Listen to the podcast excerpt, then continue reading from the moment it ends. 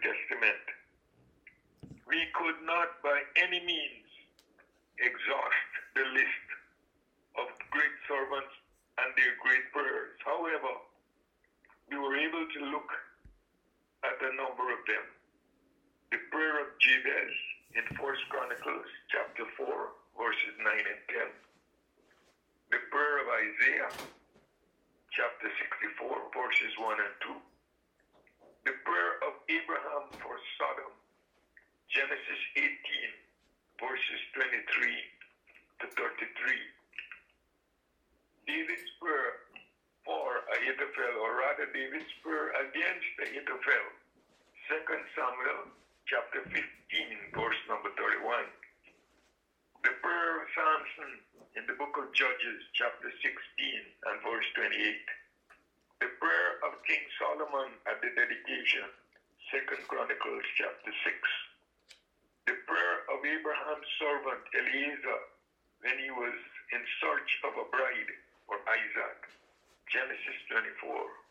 Study number 8 was the prayer of Jonah in Jonah chapter 2. You just had four chapters so you could read the whole book. And then the ninth study was Elijah's prayer that drew fire out of heaven. First Kings chapter 18. For tonight's meditation, we are making a switch to a prayer, a great prayer from the New Testament. It is possibly the greatest prayer prayed on earth. It was the determining factor regarding the plan of God for the redemption of man's eternal soul. God's answer to that prayer served to determine your salvation and mine. And on top of that, God's answer to part of that prayer was no. I'm talking about the prayer of our Lord and Savior Jesus Christ when in the Garden of Gethsemane he prayed. It is recorded for us in Matthew chapter 26, verses 38 to 42. Mark chapter 14, verses 32 to 41. Luke chapter 22, verses 39 to 46. John 18 and 1 merely gives us a hint that Jesus went into the garden over the brook Kidron from where he was arrested. Let us read first from Matthew's Gospel, chapter 26, verses 39 and 42. And he went a little farther and fell on his face, saying, Oh my God, let this cup pass from me. Nevertheless, not as I will, but as you will. That's Matthew 26, 39. And note to verse 42. He went away again a second time and prayed, saying, Oh, my Father, if this cup may not pass away from me except I drink it, your will be done. Matthew 26, 42. And verse 44 adds that for the third time he went away from them and prayed the same words, intense and earnest was his pleading. If possible, let this cup pass from me. However, not my will, but yours be done. Luke gives us more information to indicate that this was no ordinary effort put forth by the Savior. In Luke 22 and 41, and he was withdrawn from them about a stone's cast and kneeled down and prayed, saying, Father, if thou be willing, remove this cup from me. Nevertheless, my will, but thine be Luke 22 42. Both Matthew's and Luke's Gospels are indicated are indicating that our Master and Lord gave indication that he was exploring the possibility of being spared the unpleasant experience of having to drink of that cup. We may call it a bitter cup, but it was certainly much more than a bitter cup.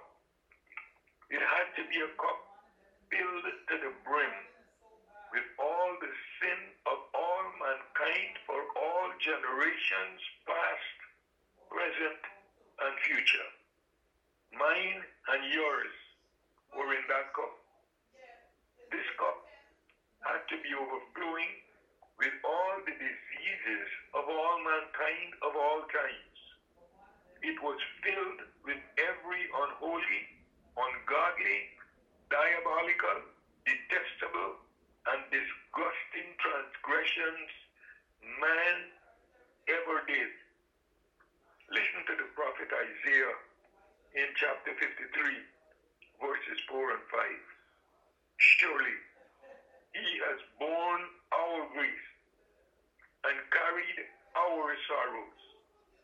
He was wounded for our transgressions, bruised for our iniquities. The chastisement of our peace was upon him. The Lord laid on him the iniquities of us all. It pleased God to bruise him, to put him to grief, to make his soul an offering for sin. All of these conditions fill up that cup that was before the lips of our loving Lord and Savior Jesus Christ in that Garden of Gethsemane. To drink or not to drink, was the question of the moment. To not drink would mean God the Father in heaven would have had to find another way to save you and to save me and to save the world. Everything hinged on Jesus saying yes to the Father. Although the way was rough and tough. But when he considered you and considered me and considered our children, our grandchildren, and every human being that would be born into the world, he took that cup and he drank of it, bitter though it was. You were on his mind when he agreed to drink of that cup. That prayer in Gethsemane was a crucial point in God's whole plan of salvation. And beloved, consider the fact that Jesus was unaccustomed to rough conditions such as these. He left his home in glory. He was rich, yet for our sakes he became poor, that we, you and I, through his poverty, might become rich. In other words, he volunteered to go through every pain, every discomfort, every personal disadvantage for you and for me.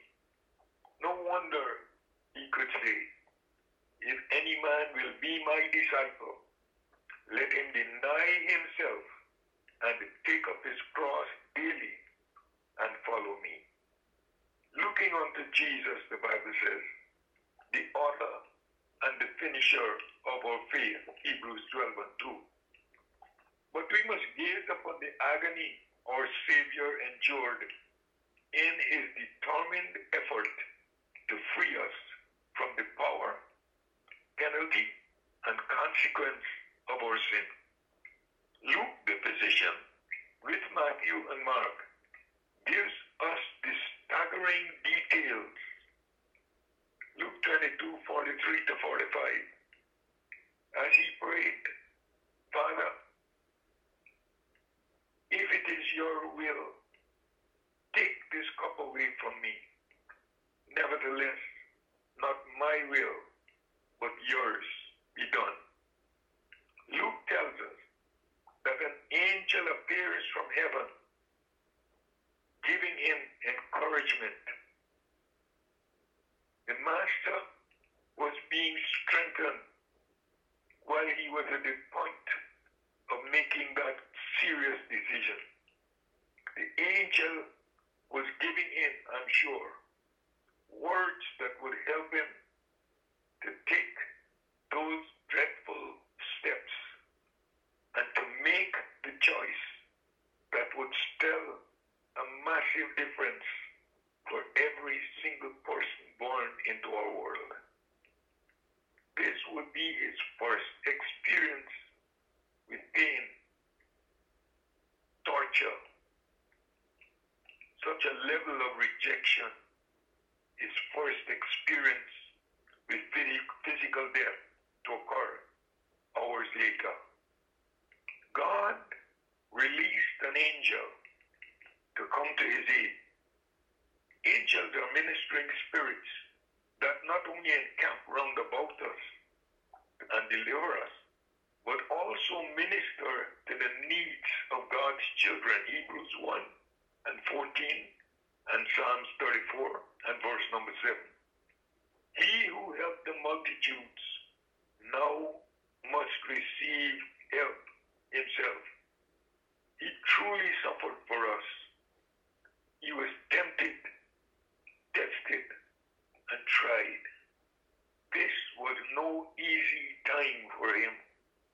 And the prayer indicates that he was under severe physical pressure. We must remember too that though Jesus was God, he was also man.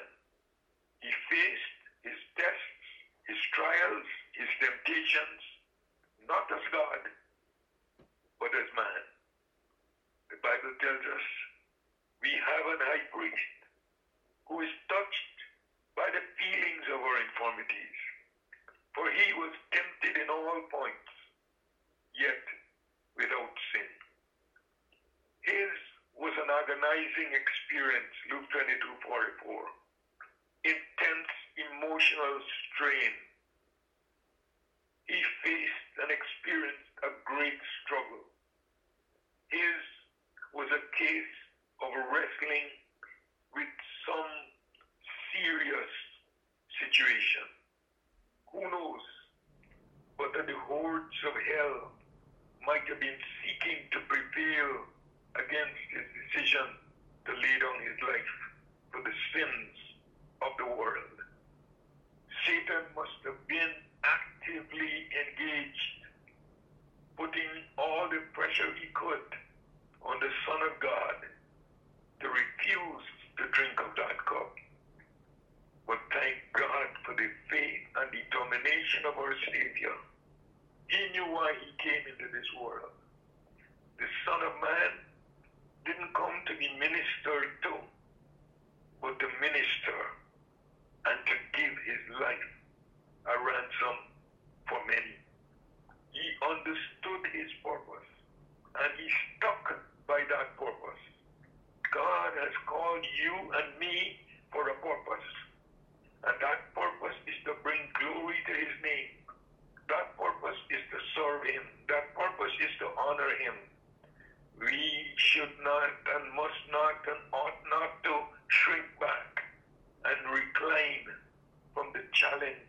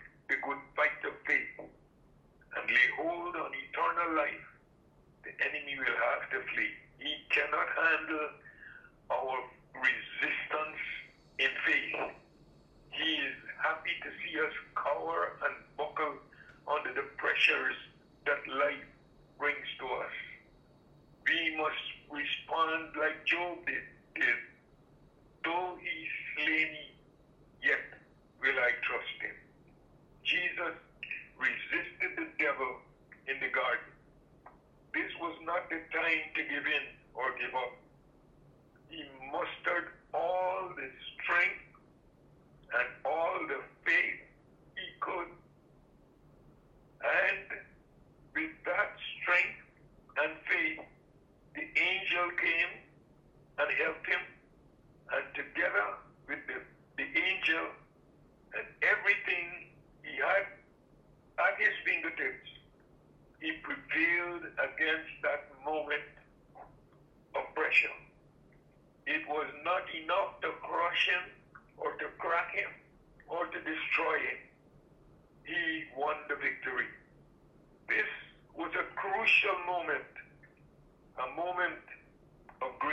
in the life of the Master.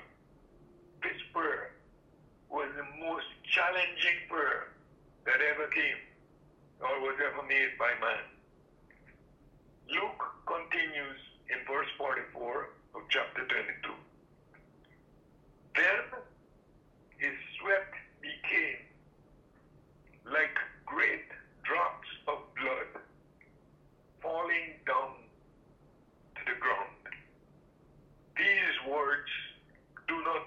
would be the, to the human mind the intensity of the pressure faced by our master. And this was only in preparation for the cross. These words of the old hymn come to mind, and I quote the words We may not know, we cannot tell, what pains he had to bear we believe it was for us.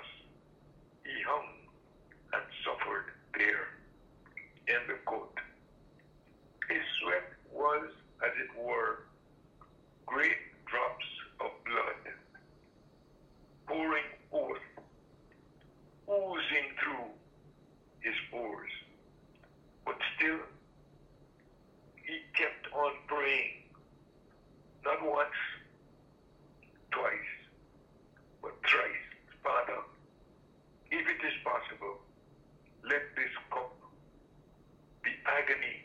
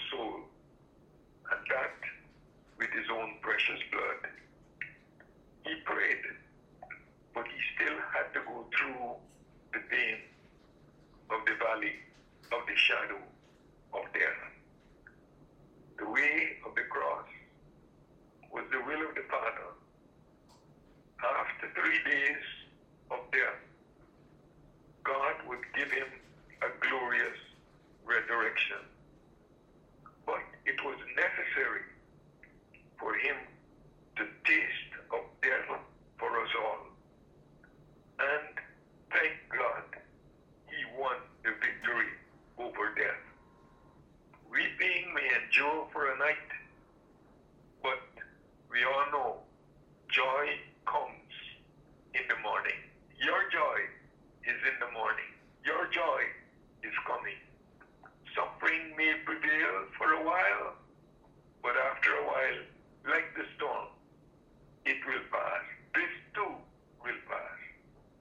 Because he decided to do the Father's will, God has highly exalted him and has given him a name which is above every name, that at the name of Jesus, every knee must bow. Things in heaven, things in earth, and things under the earth. Every knee must bow. Sickness, disease, cancer, pains, discomfort, sorrow, every knee, the knee of all of those experiences must bow and acknowledge that He is Lord, the only Lord. The Spirit of Jesus marked the difference between the first Adam in the Garden of Eden and the second Adam here in the Garden of Gethsemane. One plunged all mankind into sin, sorrow, shame, condemnation. The other made the way for man's victory over sin and death. For there is therefore now no condemnation to those who are in Christ Jesus, who walk not after the flesh, but after the Spirit. Guilt is gone. Peace is ours. Jesus made that possible by his courage, determination in the Garden of Gethsemane. Jesus is our conquering Savior over all things. That is why tonight we are all embracing Him and we will always Him because we have found in Him a Savior who is all complete. Nothing is lacking. We may go through some dark valleys, but He promised never to leave us alone. We may descend into some depths we never knew before, but He is always with us. You may be going through a bout or a season of sickness right now, but that sickness in His name is going, and we command it to go now in the name of Jesus. For Jesus' stripes bought our healing, our deliverance, and our peace. So lift up your head and rejoice. When he prayed in his garden of Gethsemane, did not fail, but he remained strong. Not for himself, but he remained strong for us. And because he remained strong for us, God has rewarded him richly and exalted him. Hallelujah. He has won the victory.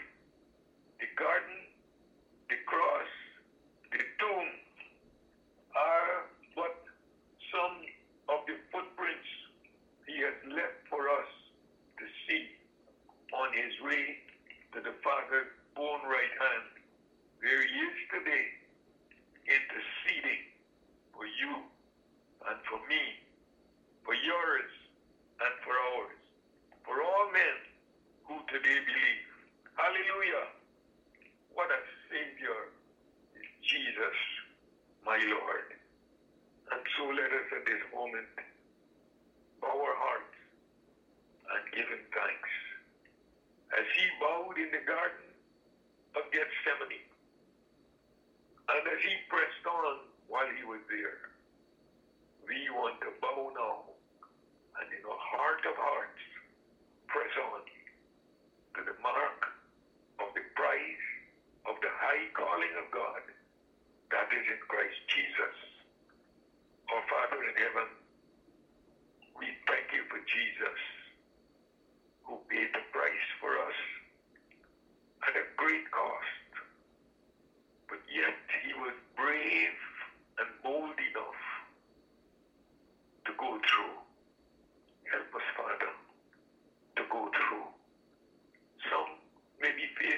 real trials. Some may be facing real tests. Some may be confronted with great fear. But Lord,